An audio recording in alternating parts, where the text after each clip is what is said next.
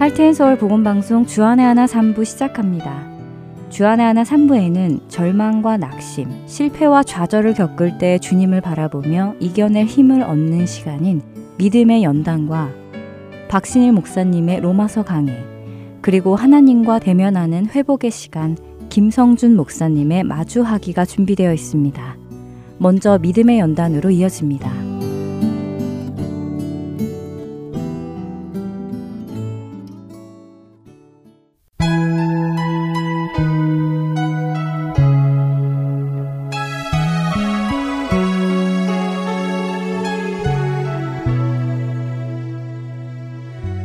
할테인 서울 보건방송 애청자 여러분 안녕하세요. 믿음의 연단 진행의 민경은입니다. 연단이라는 말을 들을 때 우리 대부분은 힘들고 고통스러운 과정을 떠올립니다. 그래서 연단이라는 것을 피할 수 있으면 피하고 싶은 것이 우리 대부분의 솔직한 심정이기도 하지요. 하지만 성경을 살펴보면 믿음의 연단이 우리에게 올 때 괴로워하거나 두려워하기보다는 오히려 즐거워하고 기뻐하라는 권면의 말씀이 더 많은데요. 베드로전서 4장 12절과 13절의 말씀을 한번 볼까요? 사랑하는 자들아, 너희를 연단하려고 오는 불시험을 이상한 일 당하는 것 같이 이상히 여기지 말고 오히려 너희가 그리스도의 고난에 참여하는 것으로 즐거워하라. 이는 그의 영광을 나타내실 때에 너희로 즐거워하고 기뻐하게 하려 함이라. 하나님의 말씀인 성경은 우리로 우리를 연단하기 위해 오는 시험을 이상한 일 당하는 것처럼 생각하지 말라고 하십니다. 오히려 즐거워하라고 하시지요. 우리의 솔직한 심정과 성경이 하시는 말씀이 서로 다른 이유는 무엇일까요? 성경은 즐거워하라 하시는데 우리는 두려운 이유 말입니다. 그것은 아마도 우리가 믿음의 연단이 무엇이며 그 목적이 무엇이고 그 결과가 무엇인지를 정확히 알지 못하거나 또는 성경과 다른 생각을 가지고 있기 때문일 것입니다. 믿음의 연단. 오늘 이 시간은 연단이 무엇인지에 대해 먼저 함께 나누어 보려고 합니다. 보라, 내가 너를 연단하였으나 은처럼 하지 아니하고 너를 고난의 풀무불에서 택하였노라. 이사야 48장 10절의 말씀인데요. 하나님께서는 이스라엘을 연단하셨다고 하십니다. 연단이라는 단어의 의미는 금속을 녹이다, 정련하다, 재련하다, 녹이다, 제거하다 하는 뜻인데요. 지난 시간에 이미 연단이라는 단어의 어원이 금속에서 불순물을 녹이고 순수한 은과 금을 만드는 것이라고 말씀드렸습니다. 그렇기에 하나님을 재련사에 우리를 금속에 비유하여 말하기도 하지요. 그런데 하나님께서는 과연 고난의 풀무불을 통해 우리 안에 무엇을 녹이시려는 것일까요? 무엇을 태우기 원하시는 것일까요? 여러분은 하나님께서 무엇을 태워 없애기 원하시는지 혹시 생각해 본 적 있으신가요? 예수 그리스도의 공로로 구원이라는 큰 선물을 받았으면 이제 된 것 아닌가요? 하나님께서는 구원을 주시고도 왜 우리를 연단하셔야 하는 것일까요? 연단의 의미를 다시 한번 생각해 보겠습니다. 재련한다 라는 것은 광석을 용광로에 녹여서 철, 구리, 납에서 금속을 뽑아내는 과정이고 정련한다 라는 것은 그 금속을 센 불로 불순물을 제거해서 순수한 은과 금을 만들어내는 작업이라고 합니다. 즉, 재련과 정련은 용광로와 같은 뜨거운 불에서 재련사가 원하는 금속을 뽑아내는 작업을 하는 것이지요. 이것이 포인트입니다. 재련사가 원하는 것을 뽑아내는 작업이라는 말씀 말입니다. 다시 생각해 보면 연단이란 재련사이신 하나님께서 금속인 우리를 원하시는 모습으로 만들어 가시는 작업이라고 할 수 있을 것입니다. 우리가 살아가는 지금 이 시대는 개인의 권리와 행복을 인정해 주는 것을 최고의 가치처럼 말하고 가르칩니다. 그래서 한 개인이 원하는 것이 다른 사람들에게 눈에 보이는 피해를 주지 않는다면 하고자 하는 것을 할 수 있도록 보장해 주고 있습니다. 비록 그것이 다른 사람의 가치관과 맞지 않는다 하더라도 말이지요. 그를 사랑하기 때문에 그가 원하는 대로 해줘야 한다는 것입니다. 이러한 가치관을 가지고 있는 사람들에게 하나님께서 하나님이 원하시는 모습으로 우리를 만들어 가시기 위해 연단을 하신다는 성경의 말씀은 어쩌면 받아들이기 어려운 일일 수도 있습니다. 그러나 성경은 세상과는 달리 하나님의 자녀에게 연단이 필요한 것을 말씀하시지요. 히브리서 12장 6절에서 8절의 말씀입니다. 주께서 그 사랑하시는 자를 징계하시고 그가 받아들이시는 아들마다 채찍질 하심이라 하였으니 너희가 참음은 징계를 받기 위함이라. 하나님이 아들과 같이 너희를 대우하시나니 어찌 아버지가 징계하지 않는 아들이 있으리요. 징계는 다 받는 것이거늘 너희에게 없으면 사생자요 친아들이 아니니라. 징계라는 헬라어는 아이를 훈련시키다, 교육하다, 배우다, 가르치다 라는 의미를 가지고 있습니다. 우리는 흔히 징계를 벌 주는 것으로만 생각하고 벌을 주는 목적은 생각하지 않는 것 같은데요.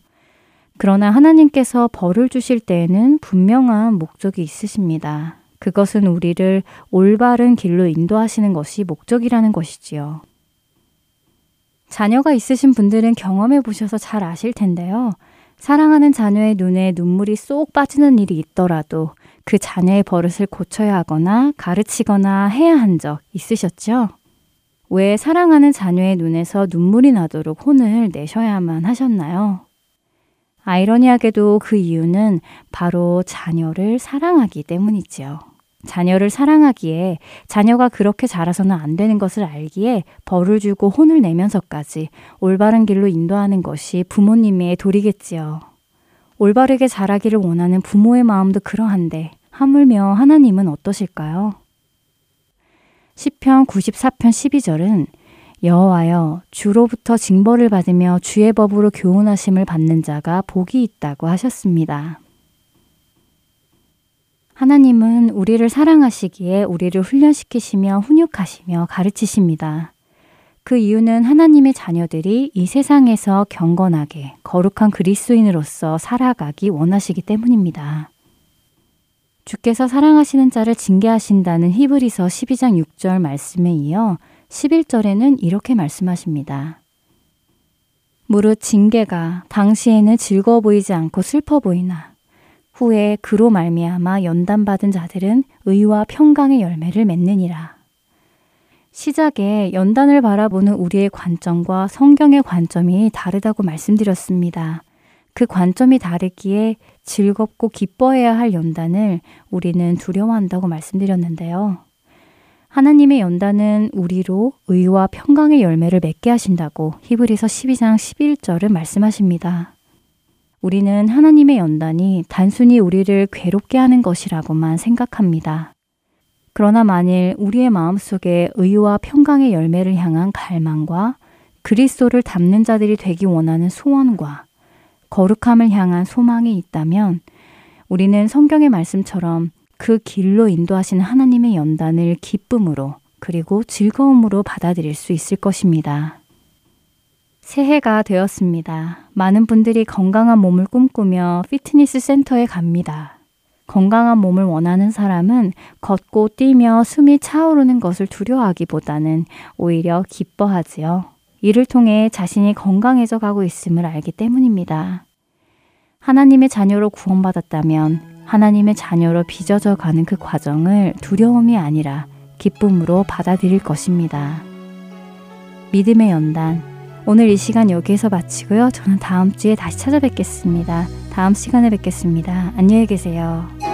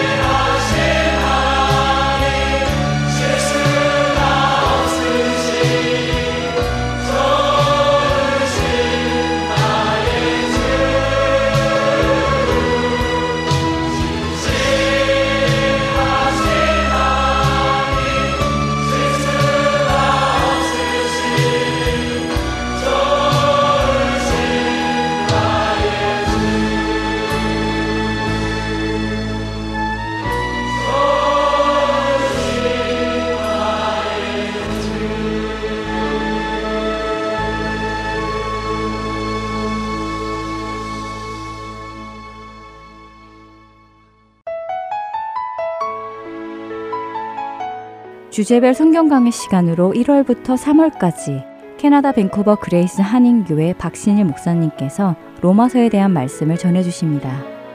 오늘은 잊혀진 하나님이라는 주제의 말씀 전해주십니다.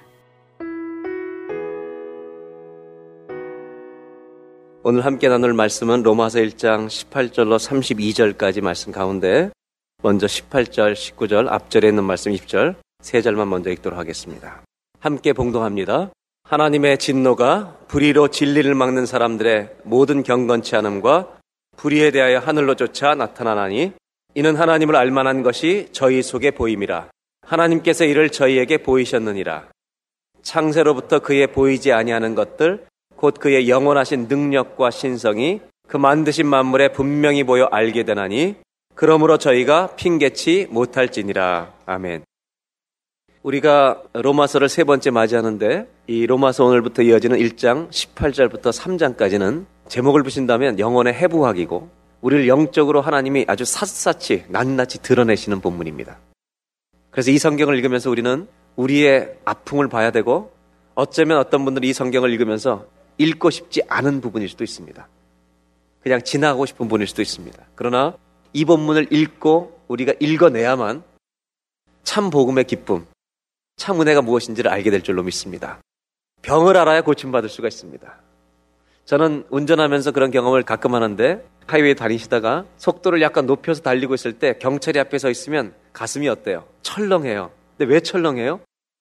왜 우리가 과속하고 있을 때 경찰을 보면 가슴이 철렁하죠? 이유는 심플해요. 그 사람은 우리를 처벌할 수 있는 권한과 자격을 갖고 있기 때문이에요. 다른 사람이 서 있으면 철렁하지 않아요.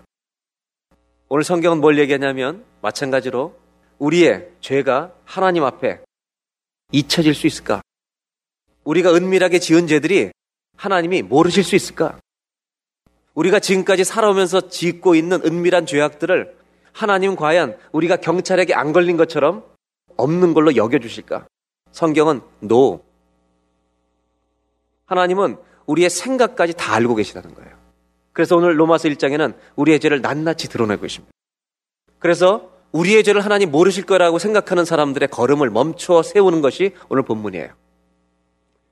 왜 이렇게 하나님은 자세하게 우리의 죄를 낱낱이 고발하고 우리에게 드러내시고 우리가 알게 하실까? 오늘 성경을 통해서 하나님이 우리에게 던져주시는 세 가지의 메시지를 함께 나누려고 합니다. 18절. 이 구절이 매우 중요한 구절입니다. 우리가 처음 접하는 단어가 은혜가 아니라 진노라는 단어입니다. 하나님의 진노는 있습니다. 하나님의 심판이 있습니다. 그런데 하나님의 진노가 어디에 임하느냐? 불의로 진리를 막는 사람들의 거짓으로 잘못된 더러운 죄악으로 하나님의 진리를 가로막는 사람들의 모든 경건치 않음과 영적인 범죄와 불의에 대하여 도덕적인 범죄에 대하여 하늘로 쫓아 나타나나니 즉 하나님의 진노는 어디에 임하냐면 죄 가운데 임합니다. 어떤 죄든지 죄 가운데 진노가 임합니다. 생각으로 지은 범죄를 할지라도 하나님의 심판은 거기 임한다는 것입니다. 이것이 성경이 말하고자 하는 내용이에요. 피해갈 수 없습니다. 하나님의 진노와 심판은 죄 가운데 반드시 임하게 되어 있습니다. 19절. 하나님이 우리에게 죄를 심판하시는 이유는 하나님을 알만한 것이 우리 속에 이미 있기 때문이라는 거예요. 우리가 태어나서 그냥 살아가면서 우리는 하나님을 알 수 있도록 창조됐다는 거예요. 이 땅을 살아가면서 죽는 날까지 나는 절대로 하나님 모른다. 이렇게 하나님 앞에 서서 말할 수 있는 사람은 아무도 없다는 거예요. 수십 번, 수백 번, 수천 번 우리는 하나님을 알 수 있는 기회가 있어요. 끝까지 거부하면 모르는 거예요. 자기 거부하는 거지 하나님은 알려주셨어요.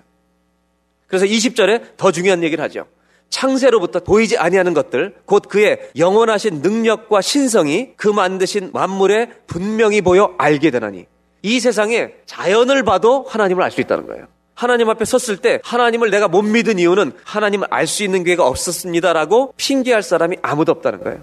하나님의 진노가 이렇기 때문에 임한다는 거예요. 하나님이 우리에게 말씀하시는 첫 번째 주제가 있습니다. 하나님의 진리가 아닌 것으로 불의를 가로막는 거짓말하는 그런 사람들에게 진노가 임한다는 거예요. 영적인 죄를 짓는 사람들, 경건하지 않는 사람들, 불의한 것들, 도덕적인 죄들, 모든 죄의 심판이 임해요. 그러면 여러분, 우리가 이 죄의 심판을 주님이 가르치는 이유를 아셔야죠. 우리가 진노 아래 있다는 것을 알라는 거예요. 가만히 있으면 심판 아래 있는데 이 심판과 진노 아래서 해결할 수 있는 방법이 뭐냐? 하나님께 돌아가는 길밖에 없는 줄로 믿습니다. 하나님께 돌아오지 않는 사람은 하나님의 진노와 심판을 피할 수가 없습니다. 성경이 우리에게 아주 그대로 가르쳐 주시려고 하는 게 뭐냐? 우리가 하나님 앞에 돌아와서 이 죄의 문제를 용서받지 못하면 해결하지 않으면 우리는 하나님의 진노와 심판 아래 있고 그 심판을 당할 수밖에 없다는 거예요. 이것이 성경이 우리에게 가르쳐 주려는 정확한 사실이에요. 왜 그렇게 하나님은 하나님의 진노가 이렇게 임한다는 것을 분명하게 말씀하시는가? 하나님이 우리를 지으실 때 우리가 하나님을 알도록 창조하셨다는 거예요. 연어는 새끼를 날때 자기가 태어난 곳으로 올라갑니다. 여러분 연어가 올라가는 그 지류를 연어를 잡아다가 태평양 바다에 갖다 놓으면 다시 찾아올라옵니다. 하나님이 그들에게 연어가 살 수 있는 지혜를 주신 거예요.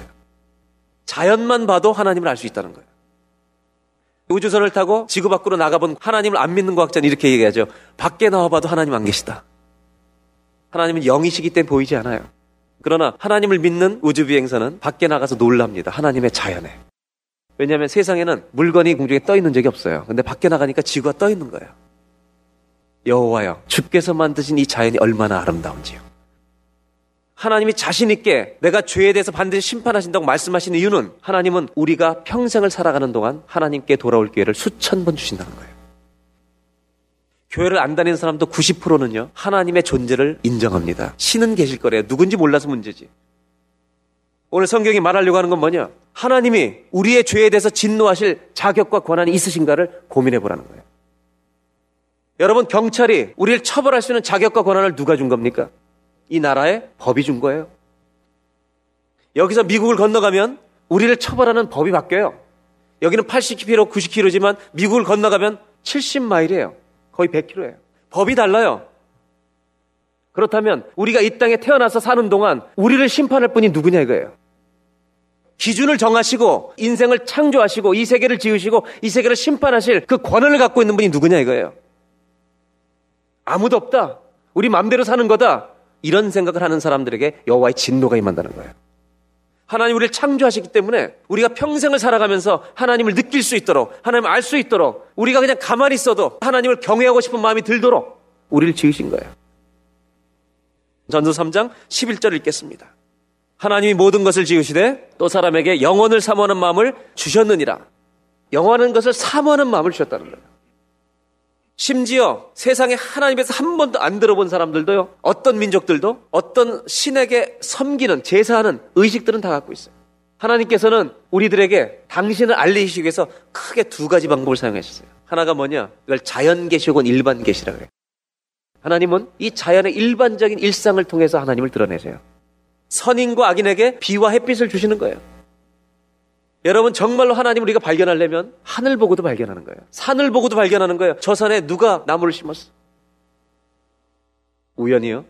그래요. 어떤 사람은 우연히 믿는 거예요. 그러나 정말로 하나님의 은혜를 깨닫는 사람은요. 하늘 보고도 주님 앞에 돌아올 수 있어요. 우리 교회 신앙생활하다 LA 내려가신 권사님 부부가 있는데 그분들은 남자분이 둘째기를 낳고요. 가만히 생각해 보니까 이 아이가 살다가 죽겠더래요. 자식을 낳아놓고 얘가 그냥 살다가 이렇게 죽으면 안 될 텐데. 그래서 무슨 고민이 생겼냐면 우리가 이순신도 믿는데 예수님도 살아계신 거 아닐까? 들어본 적이 있으니까. 그래서 자기 발로 아내를 데리고 교회를 갔는데 그것도 큰 교회 다니고 개척교회를 딱 갔는데 개척교회 예배를 처음 시작한 날부터 이분은 그냥 눈물을 흘리기 시작한 거예요. 그래서 이 부인이 처음에 굉장히 고생했대요.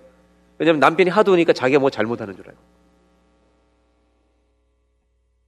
여러분 하나님께서 뭘 말씀하신지 아세요? 우리 인생에는 우여곡절이 있어요.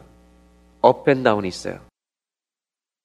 인생의 up and down을 통해서 하나님을 찾게 하시는 거예요. 만날 만한 때에 그를 찾으라고 말씀하세요. 우리가 일생을 살아가는 동안 하나님을 알고 느끼고 배울 수 있는 찾을 수 있는 기회가 수십 번, 수백 번, 수천 번을 주님은 주시기 때문에 나한테 돌아오지 않으면 죄의 문제를 해결하지 못하면 진노와 심판 아래 있다고 말하시는 거예요. 저희 부모님이 주문진에서 목회하실 때 그 주문진 교회는 굉장히 오래된 교회였어요. 그래서 유치원이 90년이 이상 된 교회인데 그 교회 장로님들이 그 교회 유치원을 나오셨어요. 그렇게 오래 했어요. 그래서 그 유치원이 아주 오래된 건물인데 새로 못 져요. 왜? 그 장로님들이 내 눈에 흙이 들어가기 전에 이건 못 허물어. 그 유산 같은 거잖아요. 유치원 선생님을 그 시골에서 구하기 어려웠어요. 한 번은 구하다가 안 돼서 결국 경상도에 있는 한 유치원 선생을 모셨는데 예수를 믿지 않는 선생님이 교회 유치원 교사로 오신 거예요. 그러니까 저희 부모님의 숙제가 뭐냐? 이 사람이 교회 유치원 선생을 하다가 천국 가지 못하고 지옥 가면 이게 얼마나 부담스러워요. 저희 부모님들은 저희들이 없으니까 자식처럼 사랑하면서 이들을 이 딸을 키웠어요. 밥을 먹이고. 그래서 저희 부모님의 어머님의 기도가 뭐냐면 이 사람 예수 믿게 해달라고. 어느 날 겨울철에 새벽 기도를 가는데 아시겠지만 강릉과 주문지는 서울보다 훨씬 따뜻해요. 그런데 눈이 한 번 오면 대관령이 넘는 것 때문에 폭설이 옵니다. 하루는 새벽에 4시 반에 저희 부모님이 새벽 기도를 가시는데 그 야, 낡은 유치원 건물 옆, 옆에 이 유치원 선생님 방이 붙어 있는데 산사태가 내려, 내려와서 산이 유치원 선생 방을 덮쳐버린 거예요. 무너진 거예요. 저희 어머님이 깜짝 놀라신 거예요. 저 애가 죽었구나. 기도하고 계셨잖아요. 근데 더 놀라운 사실은요. 가보니까 유치원 선생이 잠옷 입고 그 앞에 나와 있더래요.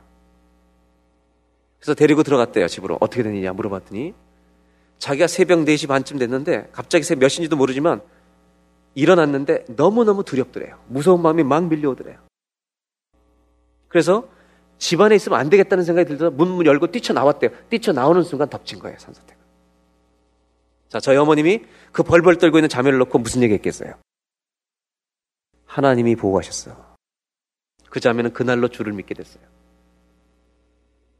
하나님을 만날 수 있는 기회가 우리 인생에 수없이 많아요. 오늘 우리 교회 예배 오신 분들 가운데 나는 정말로 아직 하나님을 믿지 않고 있다면 오늘 설교는 그분을 위한 거예요. 오늘 성경이 말하려고 하는 건 뭐냐? 하나님은 우리의 죄를 용서할 길을 열어주셨어요. 하나님 앞에 돌아와야 돼요, 우리가. 하나님을 찾아야 돼요. 하나님을 붙들어야 돼요. 하나님을 만나야 돼요. 그렇지 않으면 진노와 심판 아래 우리는 망하는 거예요. 그것이 성경의 첫 번째 주제예요. 지금 이 시대는 복음이 오픈된 시대예요. 예수에 대해서 이 많은 사람이 들었어요. 그들이 그 예수님 앞에 무릎 꿇도록 우리는 계속 전해야 돼요. 하나님의 진노와 심판이 내 이웃과 형제들에게 임하지 않도록 이제는 전해야 돼요. 왜? 이제는 예수가 이 세상에 다 알려져 있기 때문이에요. 내가 하나님께 나와서 이제는 용서함 받은 사람을 믿는다면 이 진노와 심판이 다른 사람에게 임하지 않도록 예수를 증거하는 우리 교회가 되시길 바래요. 이것이 교회 본질이에요. 그 다음에 21절부터 무슨 얘기를 하는지 두 번째 더 좀 생각해 보겠습니다. 성경은 이렇게 말합니다. 우리 인류가 어떻게 됐느냐? 하나님을 알되 하나님이 계신 걸 아는 사람들이 허다하다는 거예요. 그런데 이 하나님을 하나님으로 영화롭게 영광 돌리지 않는다는 거예요. 하나님을 하나님으로 생각도 안 한다는 거예요. 감사치도 않고 오히려 그 생각이 허망하여지며 미련한 마음이 어두워졌나니. 이 로마서 1장 18절부터 로마서 3장까지를 제목을 저는 뭐라고 붙였냐면 다크니스 밤이에요 밤. 사람은 하나님 못만나면 밤이에요 깜깜한 밤이에요 어둠이에요. 생각이 허망해지는 거예요. 하나님이 하나님 되심을 인정하지 않아요. 어리석어지는 거예요. 감사하는 마음이 없어요. 미련한 마음이 어두워졌어요. 22절 보세요 스스로 지혜 있다나 하나님을 인정하지 않으면서도 지혜 있다나 우준하게 되어서 자기는 지혜 있다고 하지만 하나님은 스투피드라고 얘기하시는 거예요. 23절. 더 무서운 말씀이죠. 썩어지지 아니하는 하나님의 영광을 썩어질 사람과 금수와 버러지 형상의 우상으로 바꿨느니라. 하나님을 섬겨야 될 자리에 우상을 갖다 놓는 거예요. 오늘 설교의 제목이 잊혀진 하나님이에요. 철학과 모든 것들이 하나님 가린 시대예요. 여러분 자녀들 대학 보낼 때 잘 가르치셔야 돼요. 인류 대학의 철학과 교수들이 무신론자들이 허다해요. 하나님을 안 믿는 사람들이 종교를 가르치고 있어요. 종교학과에 가보면 하나님을 믿는 교수는 한 명, 두 명 있을까 말까요. 모든 종교는 똑같다고 얘기해요. 저는요, 이 시대를 향해서 어리석어지기로 결심했어요. 여러분, 하나님은 한 분밖에 안 계세요. 이것이 성경의 약속이에요. 하나님이 지금 말씀하시는 21절로 23절은 인류가 범하는 가장 중요한 문제를 다루고 있어요. 죄를. 무슨 죄인지 아세요? 도덕적인 죄도 문제지만 그거보다 더 근본적인 죄가 있는데 하나님을 하나님으로 인정하지 않는 죄라는 거예요. 이것이 영적인 범죄예요. 관계를 끊어버리는 죄예요. 여러분 자녀를 키워보시면 알겠지만 부모가 자녀를 키울 때 제일 속 터지는 병이 뭔지 아세요 자녀들? 부모의 애간장을 끓게 하는 병. 내가 자식을 키우면서 가장 부모로서 마음 아픈 병이 있다면 기억상실증에 걸리는 거다. 애가 공부도 잘해요. 착해요. 부모를 몰라보는 거예요. 집에 들어왔는데 부모를 보고 동네 아저씨 보듯 하는 거예요. 이 아이가 결혼을 해요. 자식을 낳았어요. 자식을 낳으니까 너무너무 이쁜 거예요. 그리고 이 아이가 생각하기 시작했어요. 이 아이가 내 자식이라면 나는 누구의 자녀일 텐데. 그럼 지금까지 나를 키워준 분이 나의 부모님이야? 이걸 깨닫는 순간 이 자녀가 해야 될 첫 번째 일은 뭔지 아세요? 부모님한테 달려가서 부모님인 걸 몰라봤다고 자백하는 거예요. 기억상실증에 걸리면요. 부모가 아무리 섭섭해도 자식은 몰라요. 로마서 1장이 말하는 게 뭔지 아십니까? 현대인들은 하나님에 대한 기억상실증에 걸린 거예요. 하나님 믿기로 결심해서 왜? 그게 죄 짓는데 편하니까. 하나님이 계시면 우리는 회개해야 돼요. 하나님 안 계시면 내 마음대로 살아도 상관없어요. 이 자유. 근데 이 자유의 종말이 심판과 지옥이에요. 저는 우리 교회를 향해서 분명히 말합니다. 내 마음대로 사는 자유를 선택하는 길은 심판과 지옥밖에 없습니다. 하나님께 돌아와야 삽니다. 생각해 보세요. 과거에 부모님을 기억하지 못했기 때문에 아저씨라고 부른다는 게 얼마나 기분 나쁜지. 실험을 해보세요, 여러분 집에 와서. 자녀들한테 너 오늘부터 나한테 아줌마라고 불러. 아저씨라고 불러. 한번 해보시라니까요. 여러분 두 번만 들으면 열받아요, 그냥. 가장 무서운 죄가 관계를 끊어버리는 죄예요. 여러분 그거 아세요? 교인들끼리도 마찬가지예요. 교회에서 우리가 인생을 살다 보면 인간관계가 깨질 때가 있어요. 섭섭해 소원해질 때가 있어요. 여러분 제가 관계 깨진 사람들 같이 밥 먹으면 금방 알아요. 관계 깨진 사람들은 의도적으로 인사 안 해요. 나랑 마음 상한 사람 있으면 어떻게 해요? 저기 오는 걸 보면 이문으로 돌아 들어온다니까요. 관계가 깨어지면 의도적으로 인사하지 않는 거예요. 하나님과의 관계가 깨어진 사람들은 하나님을 거부하는 사람들은 하나님을 의도적으로 없다고 생각하는 거예요. 여러분 기억 상실증에 걸린 자녀보다 더 속 터지는 병이 뭔지 아세요? 멀쩡한 놈이 기억 상실증에 걸린 것처럼 행동하는 거예요. 그런 놈들은 거꾸로 매달라야 돼. 부모를 알면서도 몰라보는 이 나쁜 놈들. 성경이 지금 뭘 얘기하는지 알아야 돼요, 여러분. 하나님을 알면서도 하나님 옆에 못 나오는 이 못된 것들. 너희들을 내가 어떻게 진노하지 않겠냐? 성경 그 얘기를 하는 거예요. 하나님은 알되 하나님을 영어롭게도 아니하고 하나님 알면서도 무릎 꿇지 아니하고 어떻게 해결되겠지? 그냥 밀려가려는 사람들. 이 불쌍한 인생들. 여러분, 하나님 앞에 나와 살 길은 내가 하나님을 몰랐던 불신앙의 죄를 고백하는 거예요. 그때 십자가의 은혜가 임하는 거예요. 예수만 믿는 게 구원받는 거 아니에요. 내가 진노와 심판에 있었다는 것을 인정해야만 죽을 사람이라는 것을 고백해야만 예수님을 생명 걸고 붙드는 거죠. 내가 죽을 사람이 아닌데 왜 예수님을 생명 걸고 붙들어요? 주머니에 집어넣으면 되지. 천국 간다면서 가짜 믿음에 가짜. 오늘 두 번째로 성경이 말하려는 게 있어요. 이 시대가 하나님을 잊어버렸다는 거예요. 이 시대가 하나님을 망각해버렸다는 거예요. 알면서도 이걸 하나님은 가장 무서운 죄라고 말씀하시는 거예요. 두 번째 주제. 하나님이 가장 싫어하는 죄는 하나님을 인정하지 않는 것이다. 한번 따라해 보실까요? 기억 상실증에 걸리지 않았으면서 걸린 척 하는 놈들을 하나님이 제일 싫어하신다. 오늘 그 얘기예요. 하나님이 가장 싫어하는 죄는 불신앙이에요. 불신앙도 여러 종류예요. 어떤 사람은 하나님이 어디 계시 함부로 대드는 분도 있어요. 이런 분들은요, 꺾어지기 쉬워요. 하나님 말씀 한마디 임하면 끝나는 거야, 그래서. 어떤 사람이 어렵냐? 나는 계신지 안 계신지 잘 모르겠어. 이렇게 젠틀한 분들 있죠? 다 똑같은 놈들이에요. 절대로 그 사람의 죄가 약하잖아요. 더 나쁜 죄예요, 그게. 거꾸로 생각을 해보시라고요. 나는 부모님 안 계셔라고 떠들고 대드는 놈이나 우리 부모님 계실까 안 계실까 난 잘 모르겠어요. 요 놈은 더 나쁜 놈이지. 여러분 제가 잠깐 한번 묵상해 볼까요? 1초만. 과연 내 부모님이 계실까 한번 묵상해 보세요. 이 묵상 자체가 죄라는 거 아세요? 할 필요 없어요. 무슨 묵상을 해 지금. 그런 생각 자체가 죄라는 거예요.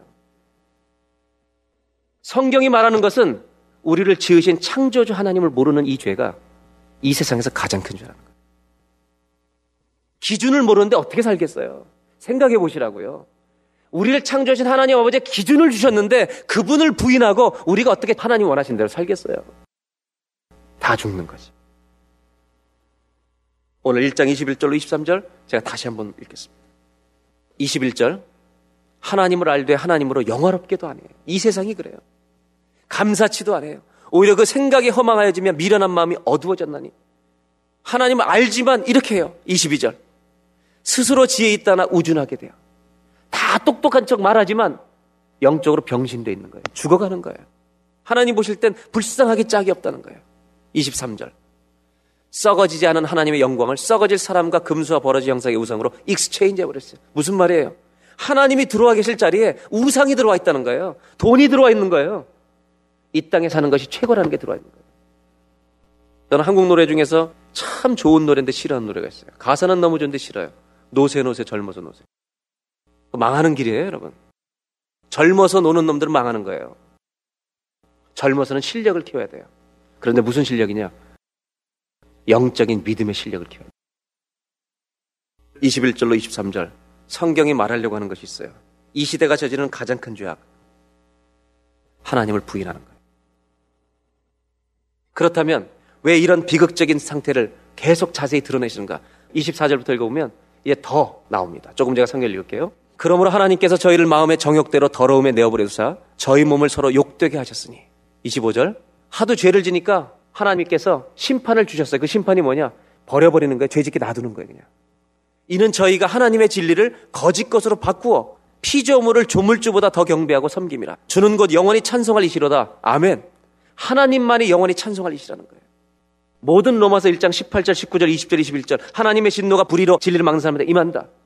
이 얘기를 왜 하고 있는지를 아셔야 돼요, 우리가. 그 앞에 접속사가 뭐 있냐? 때문에란 게 있다는 거예요. 그럼 그 앞에 말이 뭐냐 이거예요. 우리가 지난주에 읽었던 이 두 절을 읽어야 돼. 모든 로마서는요. 1장 18절부터 3장까지는 이 구절에 걸려 있어요. 그게 뭐냐? 1장 16절, 17절. 바로 이거예요. 내가 복음을 부끄러워하지 아니하노니 이 복음은 모든 믿는 자에게 구원을 주시는 하나님의 능력이 됨이라. 첫째는 유대인에게 또한 헬레인에게라. 복음은 뭐라고요? 하나님의 능력이라. 왜냐하면 하나님의 진노가 불의로 진리를 막는 사람한테 임하는데 이들을 살려주시는 것이기 때문에 복음의 능력이라는 거예요. 복음에는 하나님의 의가 나타나서 예수님이 나타나서 믿음으로 믿음에 이르게 하나니 기록된 바 오직 의는 믿음으로 말미암아 살리란과 같으니라. 그렇기 때문에 때문에 불의로 진리를 가로막으면 하나님의 진노가 임한다는 거예요. 다시 말하면 뒤에 나오는 모든 18절에 우리가 읽은 구절들은 전부 다 여기 걸리는 거예요. 뭘 얘기하려는 거예요? 복음의 능력을 얘기하려고 사람이 죄를 얘기하는 거예요. 지금. 우리의 죄를 낱낱이 드러내신 이유는 뭐냐? 우리가 복음이 아니면 살 길이 없다는 거예요. 망하게 되었기 때문에 죽게 되었기 때문에 복음은 능력인 줄로 믿습니다. 그 얘기를 지금 로마서가 하고 있는 거예요. 에베소 2장 3절로 5절. 사도 바울은 예배소도 이렇게 얘기해요. 전에는 우리가 다 그 가운데서 우리 육체 욕심을 따라 지내며 육체와 마음에 원하는 것을 하여 다른 이들과 같이 본질상 뭐의 자녀였다고요? 하나님을 안 믿으면 다 진노 아래 있는 거예요. 그런데 4절 5절 긍휼에 풍성하신 하나님이 우리를 사랑하신 그 큰 사랑을 인하여 허물로 죽은 우리를 누구와 함께 그리스도와 함께 살리셨고 과로하고 돼 있죠. 너희가 은혜로 구원을 얻은 것이라. 뭐를 통해서 구원받았어요? 믿음은 수단일 뿐이에요. 예수님이 오신 은혜 때문에 구원받게 됐다는 거예요. 이것은 바울의 일관된 논리예요. 성경이 말하고 있는 복음의 비밀을 알고 있는 바울의 논리고 성경의 처음부터 끝까지 예수 그리스도의 십자가 외에는 구원이 없다는 거예요. 로마서 1장 26절로 32절. 인간의 죄가 계속 나와요. 하나님께서 저희를 내버려 뒀으니 여자들이 순리대로 쓸 것을 받고 영리로서 이게 무슨 말이냐? 여자들이 이상한 짓을 한다는 거예요. 27절. 여러분 동성연을 해요. 남자가 남자를. 음욕이 남자가 여자에 대해서 하나님이 이런 부부끼리 성관계를 갖도록 해놓으셨는데 남자가 남자와 더불어 동성연을 여러분 로마 시대 지금 이런 일을 얘기하는 거예요. 동성연애는 문화가 아니라 죄예요. 28절. 저희가 마음에 하나님 두기를 싫어해요. 내버려둬야 하나님이. 여러분 이 세상에서 가장 무서운 심판은요. 하나님 놔두는 거예요. 죄를 짓는 사람. 그게 가장 무서운 심판이에요. 29절. 우리가 짓는 죄악들이 다 늙어요. 이건 예수 믿고도 우리가 져요. 이게 우리의 실상이에요. 십자가 아니면 살 길이 없어요. 31절. 우매한 자여, 배악하는 자여, 무정한 자여, 무자비한 자라. 32절 마지막 절. 저희가 이 같은 일 행하는 자는 사형에 해당한다고 하나님의 정하심을 알고도 자기들만 행할 뿐 아니라 또한 그 일을 행하는 자를 옳다 하느니라. 여러분 이게 굉장히 중요한 말이에요. 이 시대 흐름과 철학과 사상과 종교가 어떻게 하느냐? 하나님을 안 믿고 돌아오지 않으면 죽는 것을 알면서도 알면서도 자기들만 그렇게 가는 게 아니라 남들도 그렇게 사도 괜찮다고 얘기한다는 거예요. 오늘 결론에 도달했어요. 도대체 성경이 뭘 얘기하는 걸까요? 왜 하나님 이렇게 죄를 낱낱이 기록할까요? 죄를 이렇게 자세하게 열거해서 우리가 죽게 되었다는 걸 강조하고 강조했을까요? 주님은 망할 것을 얘기하시는 분이 아니에요. 하나님은 빛이신 줄로 믿습니다. 그분은 빛을 말씀하시고자 얘기를 하는 거예요. 빛을 비춰주시기 위해서 어둠을 얘기하시는 거예요. 너희들이 이렇게 망하게 되었는데 나는 너희를 버릴 수가 없었다는 거예요. 나는 너희를 놓을 수가 없었다는 거예요. 왜? 내가 너를 만들었기 때문에. 그래서 로마서 5장 8절 복음의 본질이 나와요. 로마서 5장 8절 다 같이 한번 읽겠습니다.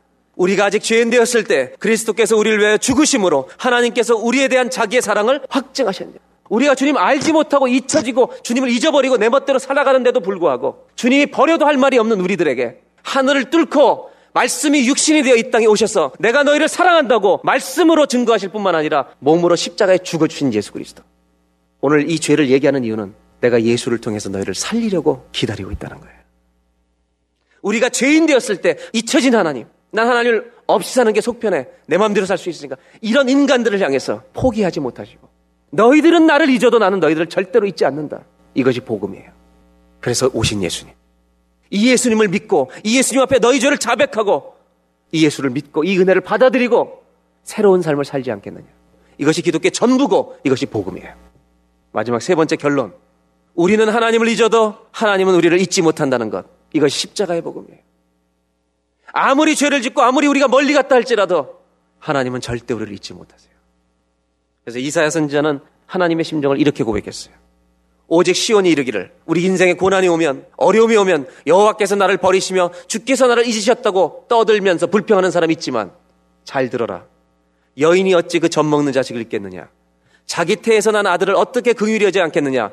그런데 엄이라도 혹시 자식을 잊을지라도 1분 1초 잊을 때가 있을지라도 나는 너를 잊지 아니할 것이라. 그 다음 절이 뭔지 아세요? 나는 너희를 손바닥에 새기고 기억하고 있다. 여기에 있는 모든 사람 한 사람도 주님은 잊어버리잖아요. 오직 예수만 구원의 길이에요. 여러분 고개를 돌려서 저 왼쪽을 보세요. 저 카메라 밑에 뭐라고 써 있는지. 저 카메라 밑에. 이쪽에 뭐라고 써 있어요? 오른쪽에 exit. 여러분 화재가 나면 어느 문으로 가실래요? 저쪽으로 가실래요? 이쪽으로 가실래요? 일로 가실 거요? 여기 exit 보이시냐고요? 저거 문 맞아요? 아니에요? 저거 문이에요? 아니에요?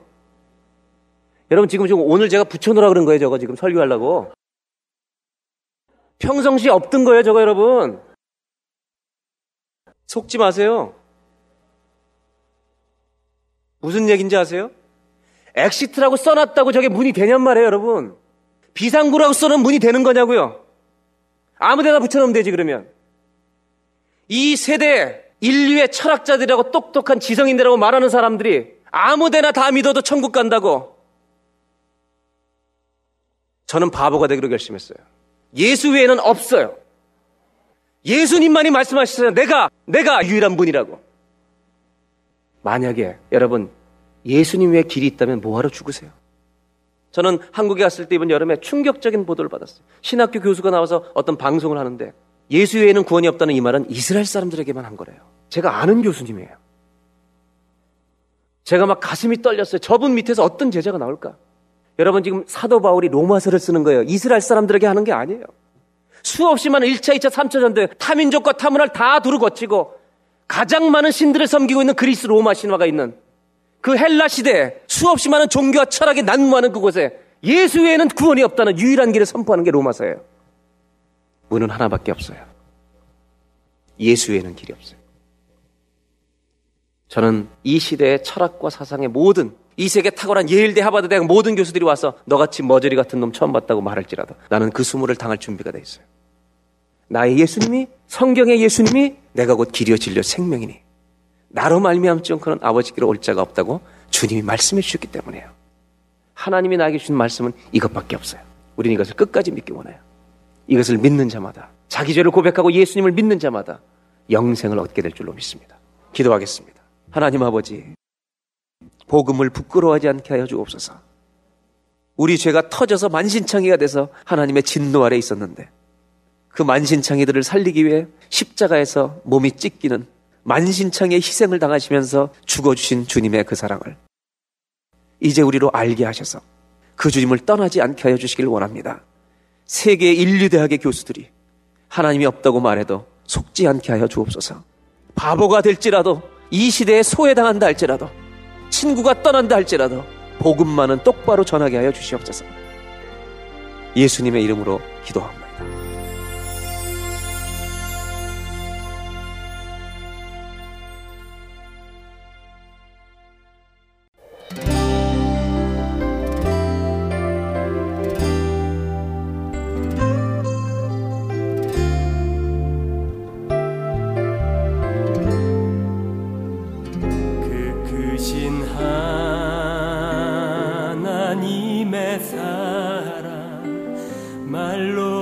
your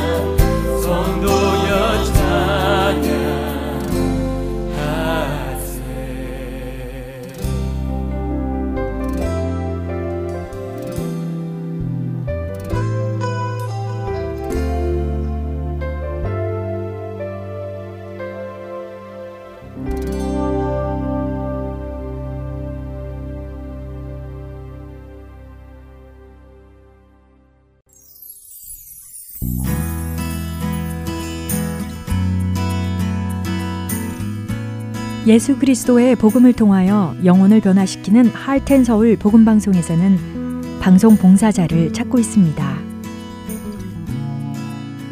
영혼을 살리고 세우는 방송을 만들기 위해 방송 제작 봉사, 아나운싱 봉사, 편집과 번역 봉사 등 방송 제작에 관련된 봉사에 참여하실 분들은 할텐 서울 방송사 전화번호 602-866 8999로 연락 주시기 바랍니다.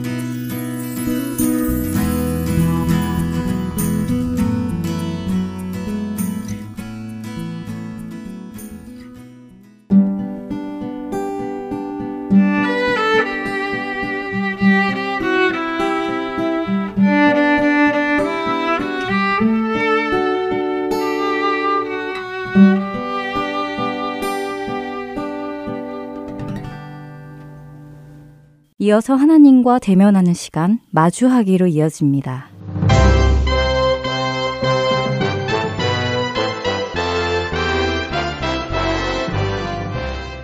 애청자 여러분 안녕하세요. 마주하기의 김성준 목사입니다. 지난 시간에 죄와 상처를 하나님 앞에 나아가 그것을 다루지 않으면 우리가 하나님의 자녀로 살지 못하도록 상처 입은 짐승으로 살아갈 수밖에 없다고 말씀을 드렸습니다. 오늘은 마주하기가 무엇인지 좀 더 자세히 설명을 해드리고 난 후에 마주하기의 한 사례를 소개해드리려 합니다. 상처를 끄집어내는 과정은 무척 아프지만 그럼에도 불구하고 이 상처를 하나님 앞으로 가지고 나아가면 하나님은 완벽히 치유해 주시는 분이심을 믿으시고 따라오시기를 바랍니다. 이 시간은 하나님 마주하기를 프락티스하는 학교이며 병원이라고 생각하셔도 좋습니다. 마주하기는 복잡하거나 특별하지 않습니다. 거듭난 사람이면 누구나 자연스럽게 할 수 있습니다. 예수님의 공로로 우리는 하나님 앞에 담대히 나아갈 수 있게 되었기 때문입니다. 그렇기 때문에 이 방송을 들으시는 여러분은 누구나 마주하기를 프락티스 할 수 있어야 합니다. 마주하기를 해야 복의 통로가 됩니다.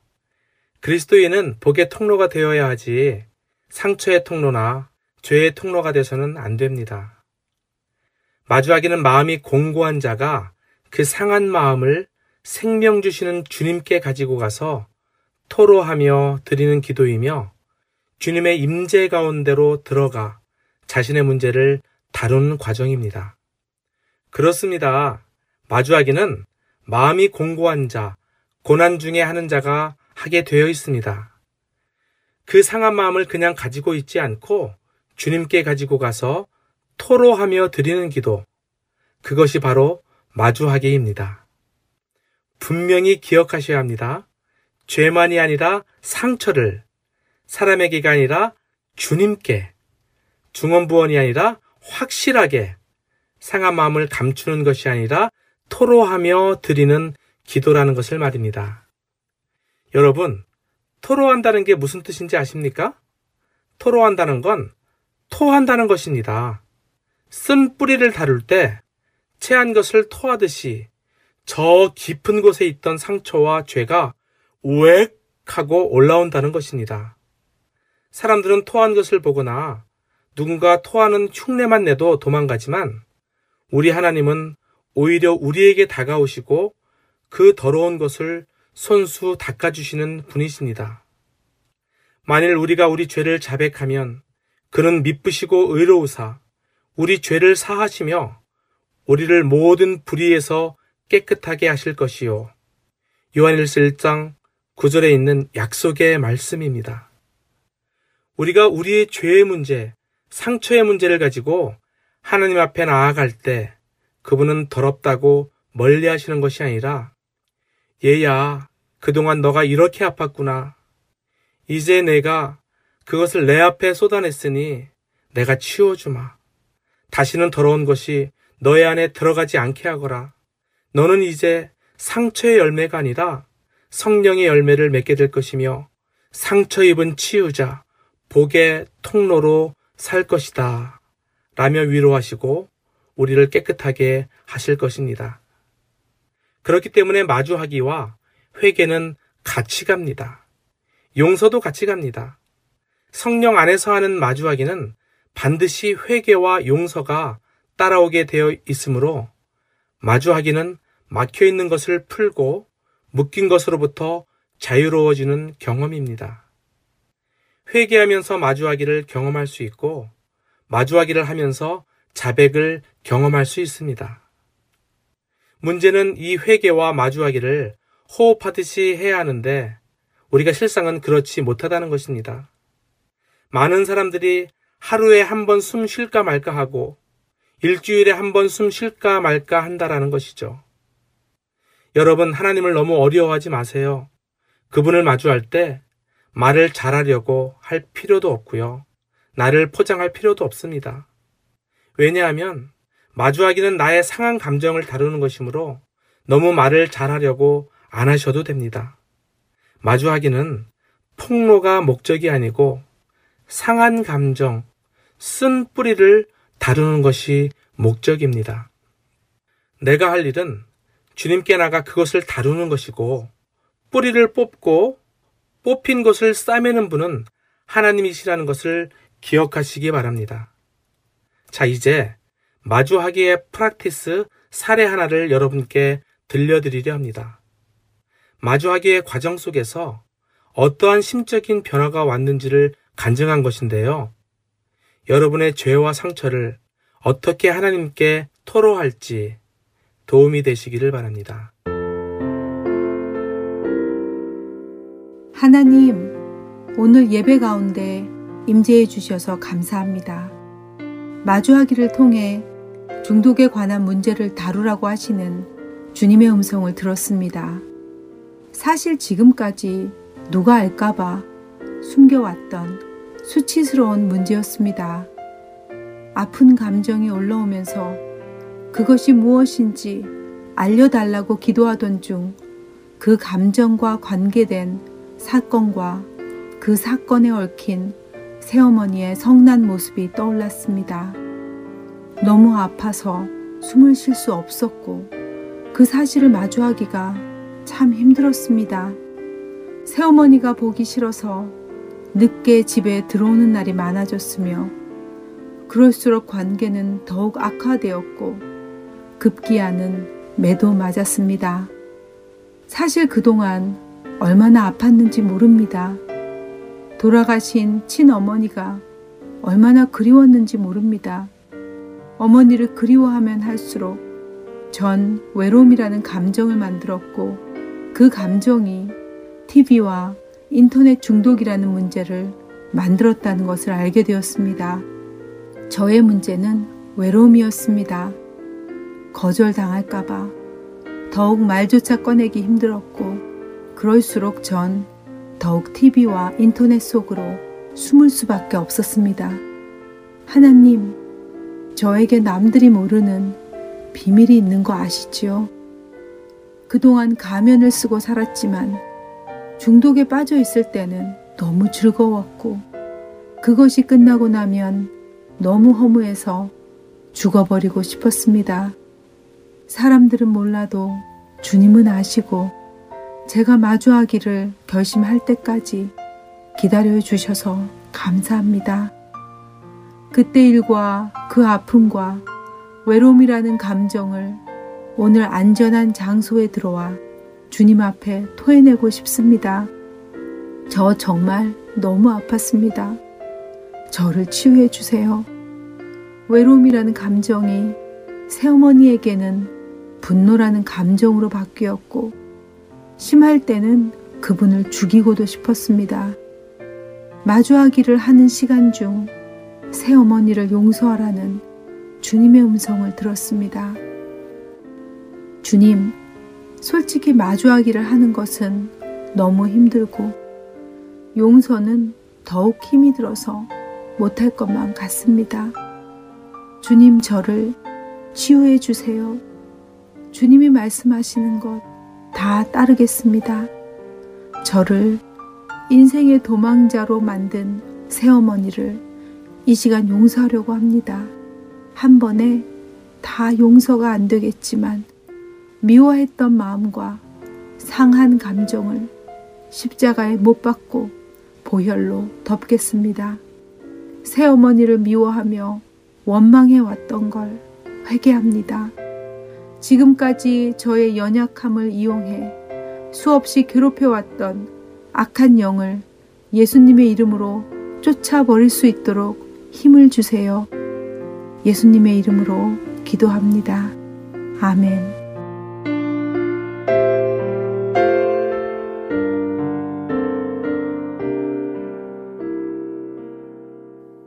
여러분, 마주하기는 계시와 통찰력을 주시는 성령님을 신뢰하고 나아가는 모험입니다. 우리가 구원받은 것도 은혜였지만 마주하기로 인한 성령 충만은 얼마나 더 풍성한 열매를 맺게 하실지 상상하는 것만으로도 가슴이 벅차지 않습니까? 상처는 인간이 주었지만 치유와 회복은 하나님이 하실 것입니다. 죄는 더럽기 짝이 없는 것이지만 상처와 함께 씻겨질 때 쓰레기에서 장미가 피어나는 경험이 우리에게 있을 것입니다. 다음 마주하기 시간에는 우리를 하나님 앞으로 이끌 지성소 예배를 소개해 드리도록 하겠습니다. 한 주간도 마주하기를 프락티스 하시며 주님과 동행하시는 여러분 되시기를 소망합니다. 마주하기 다음 시간에 뵙겠습니다.